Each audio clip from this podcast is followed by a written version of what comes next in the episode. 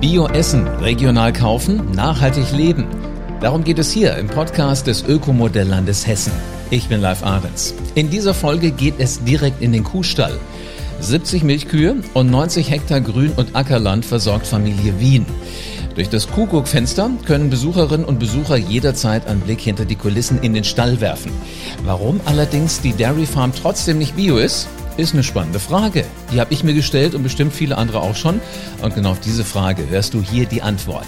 Johanna Wien ist nämlich heute hier bei uns im Podcast. Hallo Johanna. Hallo, grüß euch. Vielen Dank, dass du dir die Zeit nimmst und äh, nicht den Acker bestellst, beziehungsweise mit deinen Kühen gerade äh, am Arbeiten bist. Aber lass uns doch mal richtig einsteigen. Mädels spielen ja eine wichtige Rolle bei euch. Äh, wer sind denn die wichtigsten Mädels bei euch? Also wir haben äh, auf unserem Betrieb siebzig Milchkühe. Das sind äh, spaßeshalber unsere Mädels, äh, weil natürlich jede der siebzig Damen ähm, einen eigenen Namen hat, einen eigenen Charakter und das alles so mit sich bringt. Und äh, das ist ganz sicherlich der Schwerpunkt unseres Betriebes, die Betreuung und ähm, eben das äh, Nachgucken nach unseren Tieren. Äh, Finde ich schön, weil äh, logischerweise braucht eine Kuh auch einen Namen. Äh, wo, wo kriegt Definitiv. man aber so viele Namen immer her? Ich meine, da kommen ja wahrscheinlich immer mal so ein paar dazu. Ja, also es gibt tatsächlich Kuhnamenbücher, wo man auch welche nachschlagen kann über Kuhnamen, die schon verwendet wurden hier in Deutschland. Mhm. Und ähm, ja, ansonsten muss man sich das vorstellen wie eine Schulklasse, ja. Also da weiß die Lehrerin auch, ähm, wie heißen meine fünfundzwanzig Kinder, und sicherlich hat die Lehrerin auch mehrere Klassen. Das mhm. heißt also, es ist wirklich möglich, sich alle siebzig Namen zu merken. Wahnsinn. Äh, also letzten Endes auch schon Gedächtnistraining. Aber weißt du, was witzig ist? Als ich klein war, wollten ja. meine Eltern mir mal zeigen, wie es auf dem Bauernhof zugeht. Haben wir ganz klassisch Ferien auf dem Bauernhof gemacht. Meine Mama war zu der Zeit schwanger und ähm, sagte, aber so wie das da drin Am, am Treten ist, es wird ein Junge. Und äh, sie hatten sich ja schon einen Mädchennamen zurechtgelegt und äh, zufällig war ein Kälbchen gerade geboren worden auf dem Hof. Und der Bauer sagte, äh, wenn ihr den Mädchennamen jetzt für die eventuelle Tochter nicht braucht, könnten wir den für das Kälbchen haben. Und da äh, sagte meine Mutter, ja, das heißt, ich habe auch schon mal ein Kälbchen getauft. Macht ihr das auch so richtig, so mit Sekt über die Birne und sowas? Ja, es ist ein bisschen unspektakulär, muss ich schon sagen. Also es richtet sich bei uns danach, äh, gerade bei den Mädchen, die kriegen ja einen Namen mhm. und ähm, da richtet sich der das nach dem Anfangsbuchstaben der Mutter. Also nehmen wir mal an, die Mutter heißt Lisa, dann kann hinten raus eine Lieselotte zum Beispiel kommen. Hatten wir jetzt am Wochenende. Wahnsinn, aber das ist dann schon auch wieder eine Aufgabe, ne, das so hinzukriegen. Die Kuh, die ich getauft habe, hieß dann Enke.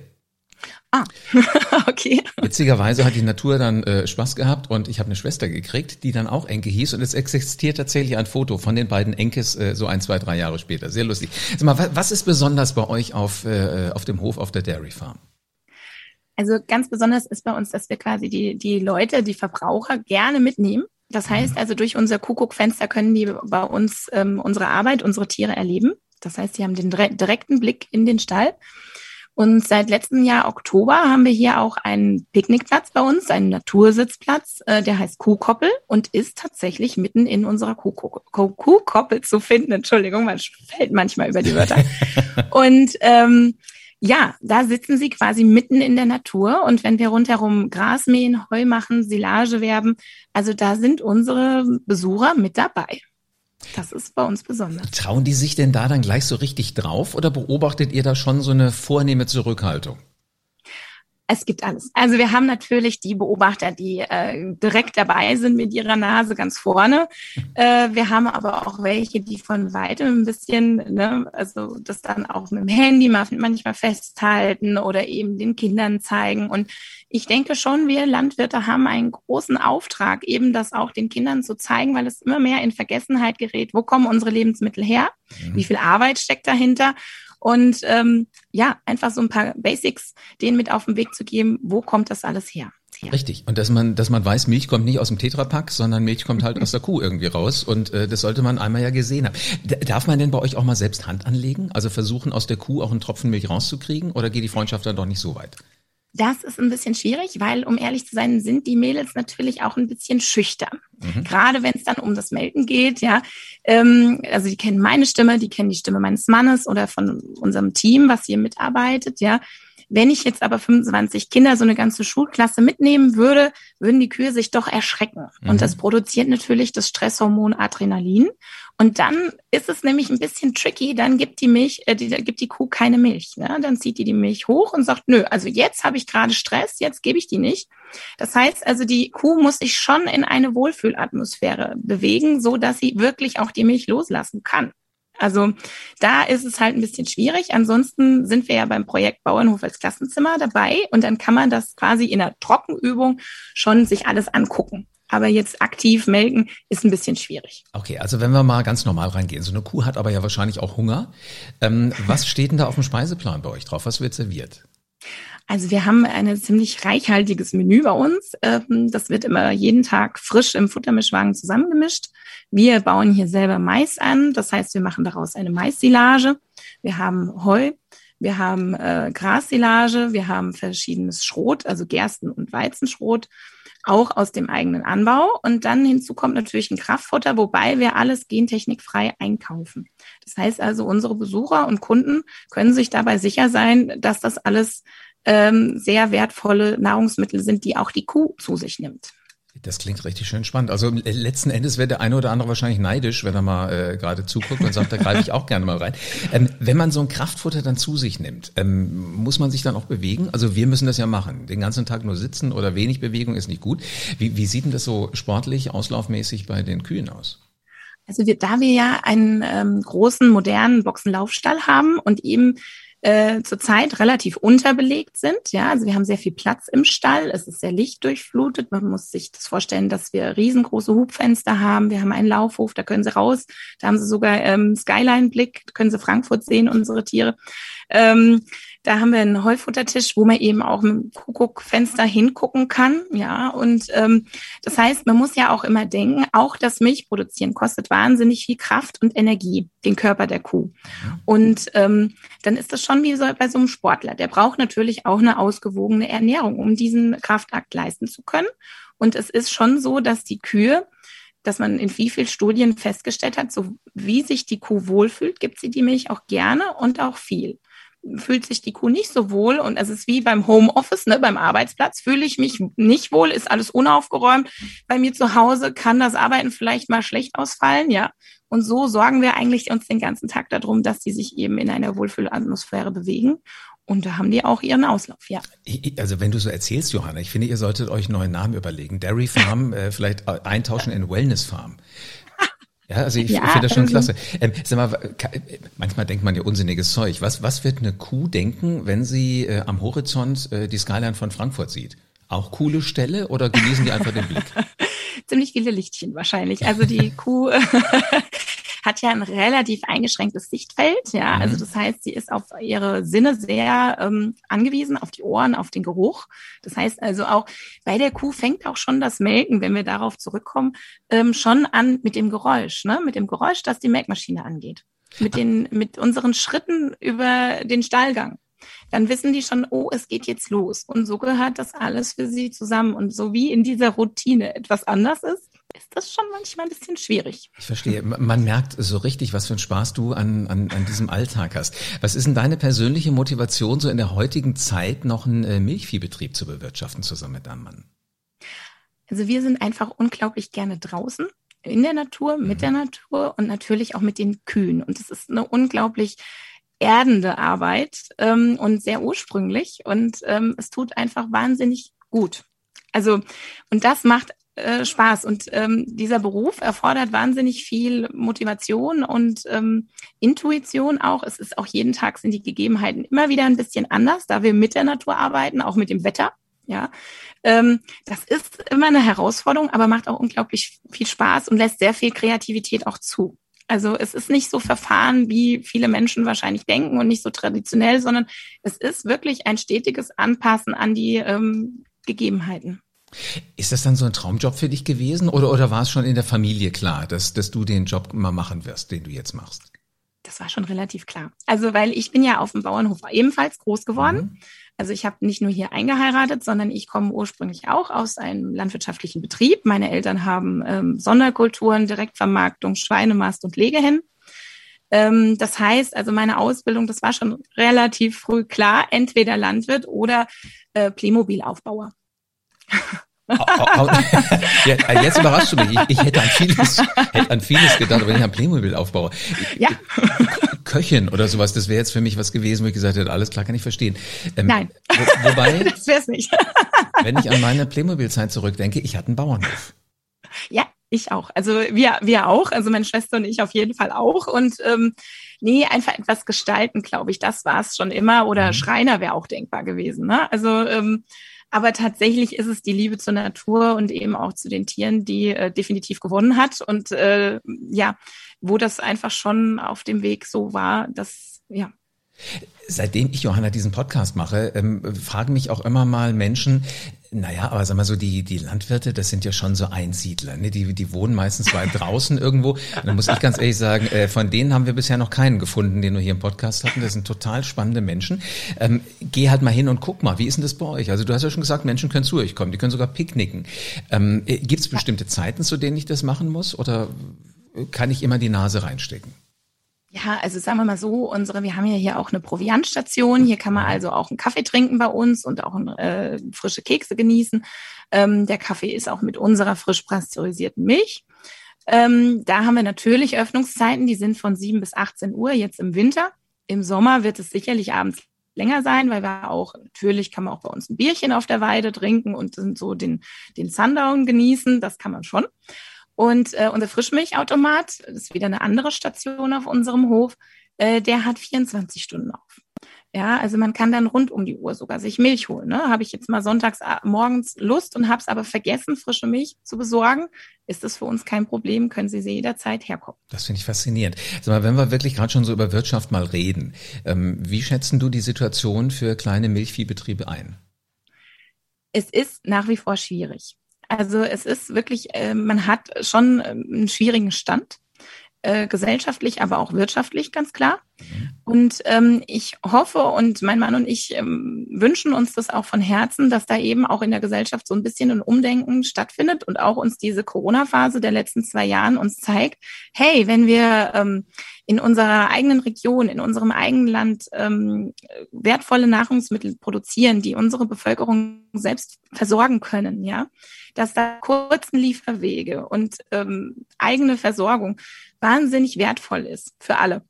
Und ähm, dass dann da auch mehr, also wir freuen uns jeden Tag zum Beispiel über unsere Kunden und Besucher, die kommen und uns diese Wertschätzung auch entgegenbringen.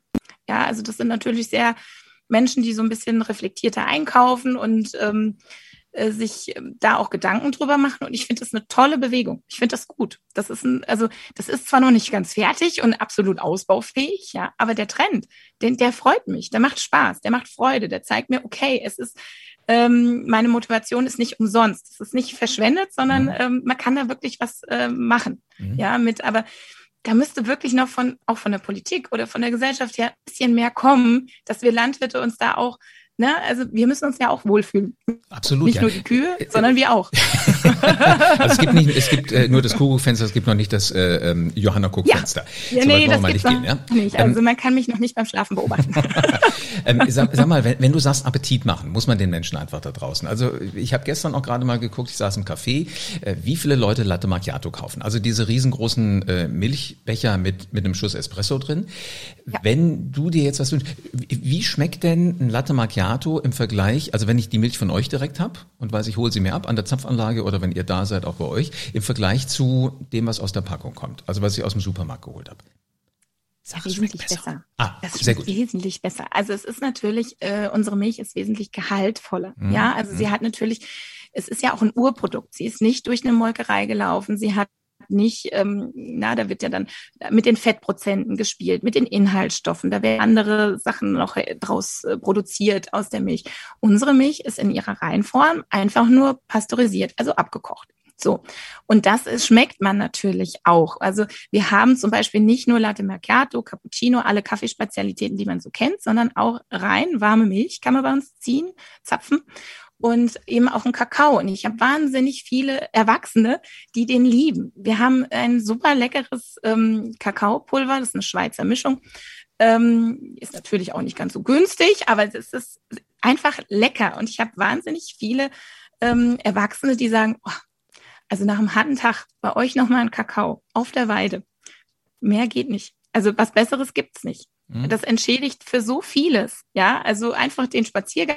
Also das ist auch so, dass ich im Urlaub selbst persönlich so genieße, wenn wir im Allgäu unterwegs sind, brauche ich nicht mehr wie einen Spaziergang, ein warmes Getränk und das reicht schon. Ich glaube, das, ich glaub, das haben wir in der Pandemie alle gelernt, dass man auch wandern kann, direkt ja. vor der Haustür und äh, Dinge erleben kann. Also, wir sind ja jetzt ja. eigentlich schon, schon mittendrin auch so in diesem Thema Nachhaltigkeit. Welche Rolle spielt denn das für, für euch? Was macht denn euren Betrieb nachhaltig? Also wir haben das große Glück, ja ein Milchviehbetrieb zu sein. Und ähm, Milchviehbetriebe arbeiten eigentlich immer im ähm, geschlossenen Kreislaufsystem. Das heißt also, wir nehmen von der Natur das Futter für unsere Kühe, dann erhalten wir im Nachgang natürlich äh, Gülle und Mist, können das auch wieder ausbringen. Das ist eine, ein sehr nachhaltiger, sehr ja urtümlicher ähm, Kreislauf, den wir da haben und wo wir das auch sehr genießen, dass wir das dann auch wieder zurückgeben können. Weil wir brauchen ja auch wieder neues Futter. Natürlich, ja. Also das muss immer ein Geben und ein Nehmen mit der Natur sein. Und darauf sind wir spezialisiert. Das ist unser ähm, Ding, das machen wir. Und ansonsten haben wir insgesamt ähm, alles, was wir hier auch effizienter, energieeffizienter auf dem Betrieb gestalten, gemacht.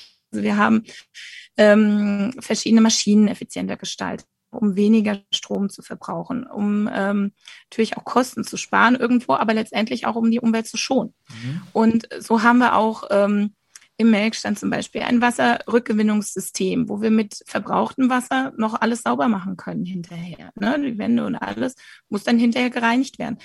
Auch hier haben wir wahnsinnig viele kreative Leute getroffen, wo wir ähm, sehr schön mitarbeiten können und die tolle Ideen haben und die setzen wir auch wahnsinnig gerne um. Es klingt wirklich, als wäre das so ein so ein so ein richtiges Eldorado bei euch. Und Betrieb finde ich fast das falsche Wort, ja. Also schöne Umgebung. Sag mal, welchen ökologischen Wert haben denn solche Milchviehbetriebe, wie ihr das habt? Also auch für die Region gesehen, jetzt nicht nur für für euch selbst. Für die Region ist es natürlich sehr wichtig. Also wir betreiben irgendwo auch letztendlich Landschaftspflege. Ne? Also mit unseren Tieren, die Flächen beweiden oder ähm, Obstbaumstücke, die wir im, im ja für andere Tiere auch ähm, weiter attraktiv halten und pflegen. Ne? Das, das ist auch sehr wichtig. Und ich sehe unsere Nachhaltigkeit und Wertschätzung auch einfach da, dass wir dem Verbraucher wirklich diese kurzen Wege, also dafür sind wir da, diese Regionalität zu bieten. Ja. Und da haben wir einen Auftrag, das müssen wir erfüllen. Also von beiden Seiten, ne? Leute, die sich dafür interessieren und die das gerne den Geschmack haben möchten. Wir, die auch wirklich sehr hochwertige Lebensmittel produzieren im eigenen Land. Das ist schön. Ich glaube, es ist auch wichtig, alleine immer wieder darauf hinzuweisen, wenn solche Betriebe wie ihr nicht mehr da sind, dann gibt's halt nichts mehr. Und äh, weißt du, gerade so die Büropoppisse, die gucken dann halt auch mal in die Röhre und haben nichts mehr zu beißen oder zu trinken. Also das finde ich auch mal wieder äh, wichtig, dass man da nochmal darauf hinweist. Also, so ein Begriff wie Wertschöpfung, spielt sowas in euren Denkmodellen auch eine, eine Rolle, gerade auch so für die Region? Ja, wahnsinnig. Also wir engagieren uns ja hier schon sehr. Also wir haben ja zum Beispiel den Regionalparkweg äh, hinter unserem Hof laufen. Jetzt verkaufen wir den Honig, äh, der da ähm, erzielt wird über mehrere Bienenwagen. Ähm, also wir arbeiten schon sehr gerne auch in anderen Projekten mit. Also es bleibt nicht nur hier auf unserer Dairy Farm Wien, sondern wir äh, mögen das uns auch auszutauschen mhm. mit Projekten jetzt wie die Ökomodellregion, wie der Regionalparkweg, ähm, wir, äh, dem Landesbetrieb Hessen. Also wir haben einfach, äh, der Austausch und dieses Netzwerken, ist, das ist auch schon Wertschöpfung und Nachhaltigkeit. Absolut, ja. Also ähm, diese diese Vernetzung einfach zu nutzen. Und ähm, da ist kein, da ist der Kreativität keine Grenze gesetzt. Ich merke also das schon. Da ne? haben wir jede Menge Ideen, kein Problem. Es klingt fast so, als wäre auf dem Hof Wien der der der Tag eigentlich viel zu kurz mit vierundzwanzig Stunden. Ja, das ist manchmal ein Problem. Ja. Ja, sag mal, ihr habt so viele nachhaltige Ansätze und ihr seid früh dabei, äh, Entscheidungen zu treffen, umzustellen. Ihr habt euch damit beschäftigt. Trotzdem seid ihr jetzt kein Biobetrieb. Warum nicht? Also wir haben quasi vor zwei, drei Jahren äh, keimte in uns die Idee, ja, wir können umstellen und wir hatten auch alle Beratungsgespräche ähm, angenommen. Wir hatten eine super nette Beratung und die hat gesagt, ja, Frau Wien, Sie können morgen umstellen. Überhaupt kein Problem. Ihr Betrieb bietet platzmäßig und so wie Sie, so nachhaltig, wie Sie wirtschaften, Ähm, es ist allerdings so, dass jetzt zum Beispiel, also das sagte uns damals auch schon die Beraterin, es wird an der Molkerei, an der Abnahme der Menge scheitern. Das heißt also, ähm, wir haben letztendlich nicht die Entscheidung vollständig alleine getroffen, sondern auch die äußeren Umstände. Wir haben hier im Hochtaunuskreis keine Biomolkerei an die Molkerei, wo wir liefern, das ist die Molkerei Hochwald. Die hat überhaupt keine Bioschiene, möchte auch nicht in den Biosektor einsteigen. Also die eigene Molkerei bietet da uns keine ähm, Verhandlungsbasis.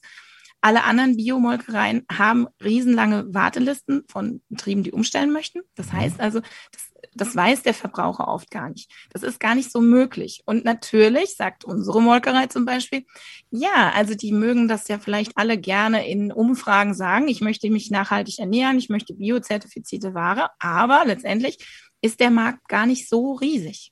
Und die konventionell hergestellte Milch möchten die weiterhin so vertreiben, wie es ist. Natürlich auch nicht mehr dafür bezahlen. Mhm. So, also scheiterte dieses Umstellen schon allein daran, dass wir keine Molkerei gefunden haben, die unsere Milch nimmt.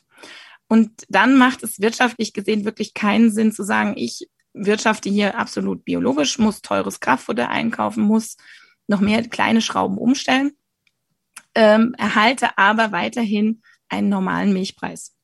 Ja, also mhm. das würde uns wirtschaftlich, da könnten wir unsere Familie nicht mehr von ernähren. Mhm. Und das muss man natürlich auch im Fokus behalten. Ja, sag mal, wie, wie kommt aber dieser nachhaltige Ansatz bei Kunden an? Ich meine, ihr guckt denen ja immer mal in die Augen. Ist ja wahrscheinlich auch ein, ein sehr wertvoller Gradmesser, wie, wie geht das alles?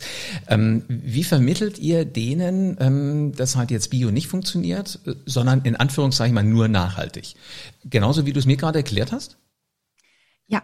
Also wir haben verschiedene Kanäle, wo wir unsere Kunden erreichen können. Also das heißt, ähm, wir klären immer auf, wir haben ähm, also ganz einfach haben wir an unserem Milchautomaten zum Beispiel vorne ein Häuschen, da haben wir immer äh, Geschichten schreibe ich dafür, da ähm, kläre ich auf, was sind die nächsten äh, betrieblichen Schritte, was haben wir so vor, gibt es neue Produkte, wie immer mal auch noch tiefere Einblicke in den Stall. Also das heißt, also wir versuchen das rund um den Hof, auch zum Teil mit ähm, Werbeplakaten oder eben auch mit, äh, ja, einfach wie so eine kleine Fotolove-Story machen wir manchmal mit unseren eigenen Kühen, mit Aufnahmen, die ich selber mache, ähm, denen das zu zeigen. Und ich glaube, wir haben uns dann einfach entschlossen, mein Mann und ich, okay, Bio hat nicht geklappt, aber man muss ja weiterdenken und es muss ja auch weitergehen. Wir sind regional, wir sind, wir sind echt und wir sind hier und das können wir dem Verbraucher direkt vor der Tür zeigen. Wenn nicht, komm mit rein. Wenn du ein Zweifler bist, ob das dir gut ist, komm rein. Also ist kein Problem. Wir schauen uns das zusammen an und wir reden darüber. Also wir haben, ähm, wie gesagt, ich, wir sind auf Instagram unterwegs. Wir machen da kleine Stories und Beiträge, wo wir eben auch nochmal ähm, jemand, der vielleicht eher technisch visiert ist, äh, eine Möglichkeit bieten, einen Einblick zu erhalten. Wir machen das direkt an unserem Kuhguckfenster, wo die Leute reinschauen können. Wir haben so viele Optionen und eben auch, wenn man uns selber trifft, ne, das, mhm. das Gespräch, ja, das ist natürlich auch immer schön. Wir sind draußen, wir sind hier dabei, wir haben unglaublich wertvolle Gespräche schon getroffen, das ist auch nachhaltig. Ich habe wahnsinnig viel dazugelernt, was man alles aus der Milch machen kann und ganz ehrlich, die deutsche Kultur ist ein bisschen langweilig, also ich habe festgestellt, international ist da wesentlich mehr los, was man aus Milch alles herstellen kann. Ähm, das sind tolle Geschichten. Also ich merke das schon. Also du schwitzt wirklich aus jeder Pore die Begeisterung für so einen Milchbetrieb äh, aus. Äh, Finde ich absolut schön und vor allen Dingen, was ich ja noch nie gedacht hätte, du hast ja gerade gesagt, ihr habt auch Honig. Milch mit Honig, ich liebe das. Also bei euch kriege ich alles, was ich brauche, das Glas. Das Glas müsste ich vielleicht selbst mitbringen, aber ansonsten ist alles da. Ja, also wir haben da arbeiten wir natürlich auch nachhaltig. Wir haben nachhaltige To-Go-Becher, wir haben aber auch eine eigene kleine Merchandising-Schiene, wir haben auch Fantassen, die man hier kaufen kann. Ähm, man kann aber auch ganz nachhaltig seinen eigenen To-Go-Becher mitbringen, den unter unsere Kaffeemaschine stellen und sich einen richtig guten Kaffee ziehen. Johanna, vielen herzlichen Dank. Es macht so unglaublichen Spaß, dir zuzuhören, wenn du so begeistert über euren Betrieb redest. Und ich wünsche euch noch ganz, ganz viele Kunden und ganz viele, wie sagt man, Liter, Hektoliter Milch, die so aus den Kühen rauskommen. Ähm, und ich, ich bin neugierig. Ich komme auch irgendwann mal vorbei und bin mal gespannt, wie schmeckt der Latte Macchiato bei euch. Ist doch ein spannendes Leben, ähm, was die Johanna da führt. Also, jeder jede Kuh hat einen Namen und sie sagt, sie kann alle siebzig auswendig aufsagen. Könnte man ja mal testen, wenn man mal da ist. Und äh, bitte Vorsicht, Kühe sind schüchtern. Also nicht glauben, jeder kann da mal eben an den Eutern rumwurscheln und da Milch rausholen. Dann gibt's nämlich eventuell gar nichts. Und eine Kakao mit der Milch und dann auf der Weide sitzen, das ist so das Leben, was der Johanna und äh, natürlich auch den Kunden wahrscheinlich ganz gut gefällt. gefällt. So, jetzt brauchen wir natürlich neue Themen. Wie es äh, mit der Milchwirtschaft geht, das haben wir jetzt gehört. Dein Themenwunsch, du da draußen, bitte unbedingt an uns schicken. Einfach in den Shownotes auf die Mailadresse klicken und schon kannst du deine Frage oder deinen Themenwunsch herschicken. Und ich bin jetzt schon gespannt, was du gerne wissen willst. Und dann hörst du hier im Podcast die Antwort von Menschen, eben wie von Johanna Wien, also von den Wesen aus der Praxis, also LandwirtInnen, VerarbeiterInnen und VermarkterInnen. Die wirst du ja alle kennenlernen und du wirst deren Perspektive hören. Alles Menschen mit individuellen Erfahrungen und vor allen Dingen mit einer persönlichen Geschichte. Eine Reise vom Acker durch den Stall bis zu deinem Teller. Und damit du keine Folge verpasst, abonniere diesen Podcast am besten jetzt und sofort.